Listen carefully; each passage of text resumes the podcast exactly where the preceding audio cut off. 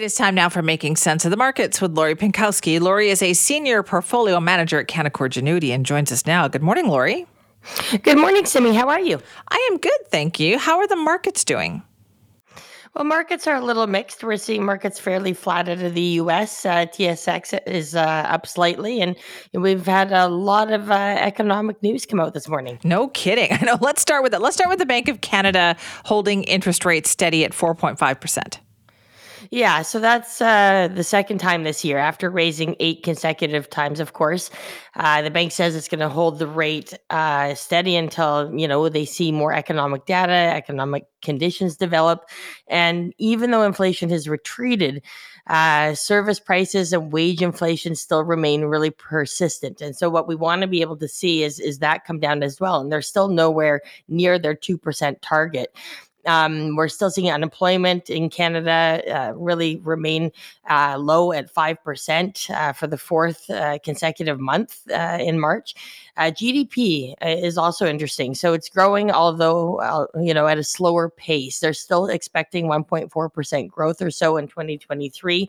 So we'll have to see about that going forward. Again, when you're many are talking about it, you know, recession fears and so on. You still have very, uh, very tight employment market, uh, and you still see some growth. Again, this isn't uh, the growth that we were seeing uh, in in years prior, uh, but we're not uh, we're not at negative growth at this point either. So I think that's important to to kind of read between the lines and you know it takes time for the impact of a lot of these interest rates to really trickle down into the economy. And so the bank of canada is pausing because they they want to see you know um, what kind of effect that's going to have on the overall economy going forward. And and so I think the pause is a smart decision here. I think that uh, we haven't seen the full impact of those previous rate increases, and I think it's important to see that going forward before any other decisions are made. Okay, and let's also talk about some of the na- numbers that came out of the United States today. Uh, their inflation rate at five percent with the latest numbers here, which is actually an improvement for them, isn't it? It is an improvement. Uh, that's the lowest reading since May of 2021. Uh, prices were mostly brought down by lower food and energy costs, and and that's good news because here in Canada, I mean, food prices have remained persistently high, as we've all noticed. Uh, you know, when buying groceries, so so that we're seeing uh, food prices come down uh, south of the border. I think that's positive. Uh, it's also important to note that the rates being really compared to March 2022 when energy prices spiked immediately after Russia's invasion, uh, invasion, of course, of Ukraine. So, so a lot of this is year over year. So keep that in mind. We already saw inflation start to spike at this point last year, and so we're comparing from last year to this year. Uh, core inflation, which excludes uh, you know food and energy costs, increased slightly, actually at 5.6 percent um, or sorry, two five point to 5.6%. So many numbers to me, so many numbers.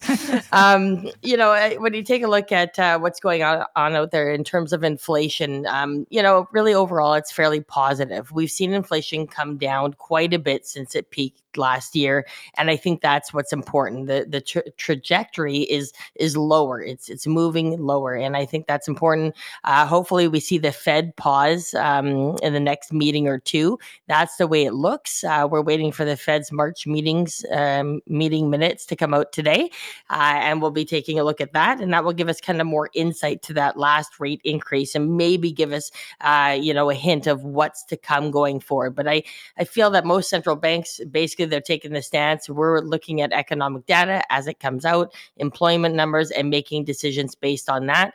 But in my opinion, I think uh, the Fed uh, is going to pause here fairly soon, uh, possibly another quarter point increase south of the border, and then maybe that's it. And that's good news because then we can get on with life and uh, we have some certainty uh, about interest rates overall. Oh boy, certainty. That would be nice too. So, okay, Lori, then what are the next kind of set of numbers that you are looking towards?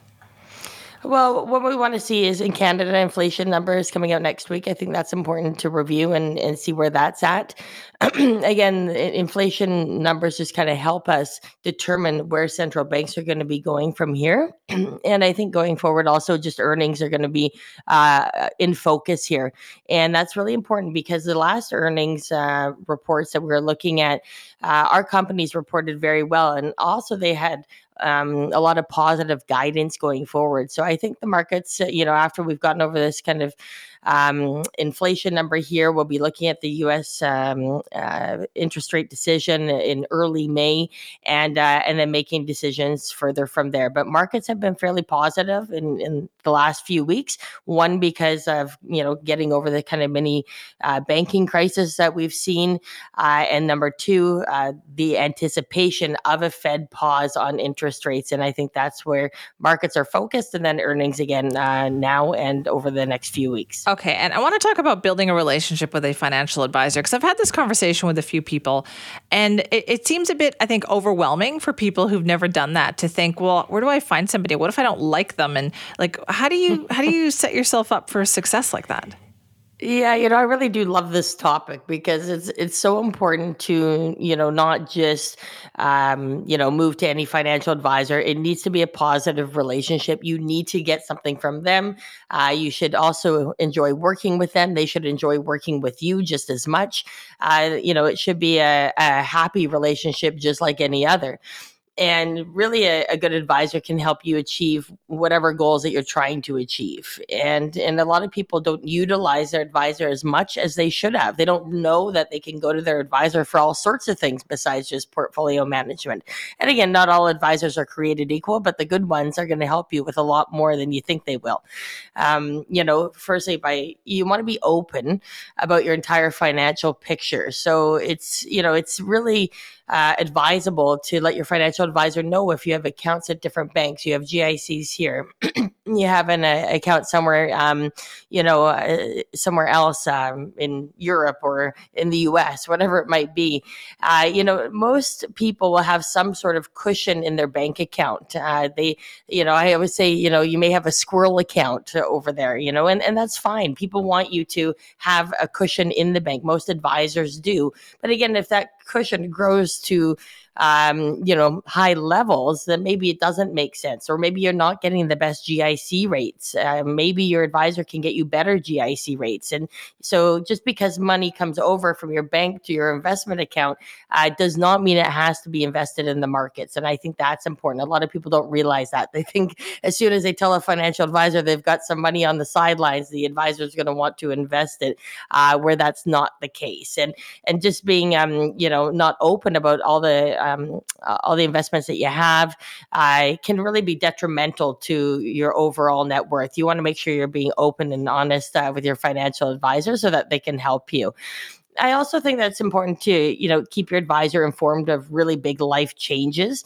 Uh, some of those would be you know if you change jobs, you decide to retire, um, getting married or divorced, having children or grandchildren, the relationship with all of those people um, and how you feel about it, uh, receiving a financial windfall, selling a business, buying or selling a property, and so on. So those are things that you'd want to make sure that you're giving your advisor a call on. Okay. And are there other things that you can also ask your advisor about, like non traditional things? Yeah, for sure. I mean, I think that uh, it's important to lean on your advisor, you know, if you're contemplating buying real estate or early gifting or you know talking about updating your will or you know how much income can you take in retirement? Do you have enough to retire? You know, all of these things is you know are topics that we talk about with clients on a regular basis. And also what's important is to, you know, what's valuable um, getting out of that relationship is listening to your advisor also when they're telling you not to do something, Simi.